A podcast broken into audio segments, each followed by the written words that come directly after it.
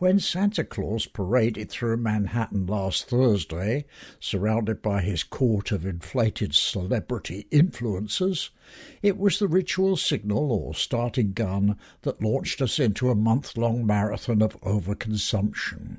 Black Friday was only the beginning, and in any case, Black Friday is not what it used to be because of internet shopping and online specials. But we must shop for gifts somehow on foot or on the keyboard, because there is a deadline.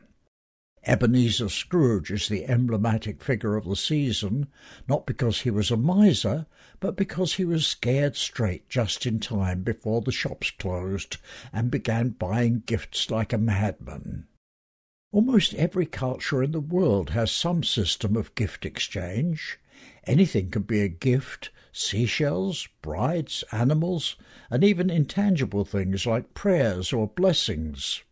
There's the Native American potlatch ceremony, the Kula ritual in New Guinea, and many, many more, described in a famous study by Marcel Mauss called The Gift, in which he argues that gift giving and receiving is an essential part of all human relationships.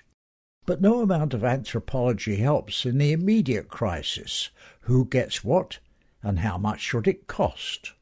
Nothing is more revealing than a gift. Buying gifts for others is difficult enough, but it's only half the story. There's no escaping that most difficult of all questions what do you want for Christmas? Who has a good answer for this? What we really want is a terrifying, huge existential question, and most of us don't care to think about it. We can never quite see it clearly, let alone say it in words or get it gift wrapped from Amazon. What do I want? Well, I want to be smarter, younger, braver, not least taller. These would be great gifts. But they're only shadows of something else that I don't have a name for. Modern children have no problem with the gift question. They have lists of wants ready made, downloaded from the web, forwarded to Santa Claus by email, and delivered not down the chimney, but in a box on the doorstep. But the older we get, the harder it is to know what we really want. It's an insoluble problem. If we don't know what we want ourselves, how can we possibly guess what other people want, even those nearest and dearest to us?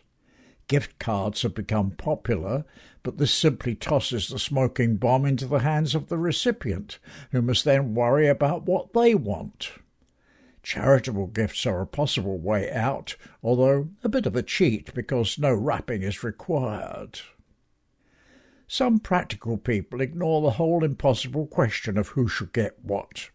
They save all the gifts they receive in their original packaging, along with a careful note of the giver's name, and then simply pass them on to someone else the following year. In a recent survey, 64% of the respondents admitted that they passed gifts along like this and got away with it. If your flow of incoming gifts more or less matches your flow of outgoing gifts, you could achieve a steady state and never have to choose a gift ever again. This is David Bouchier.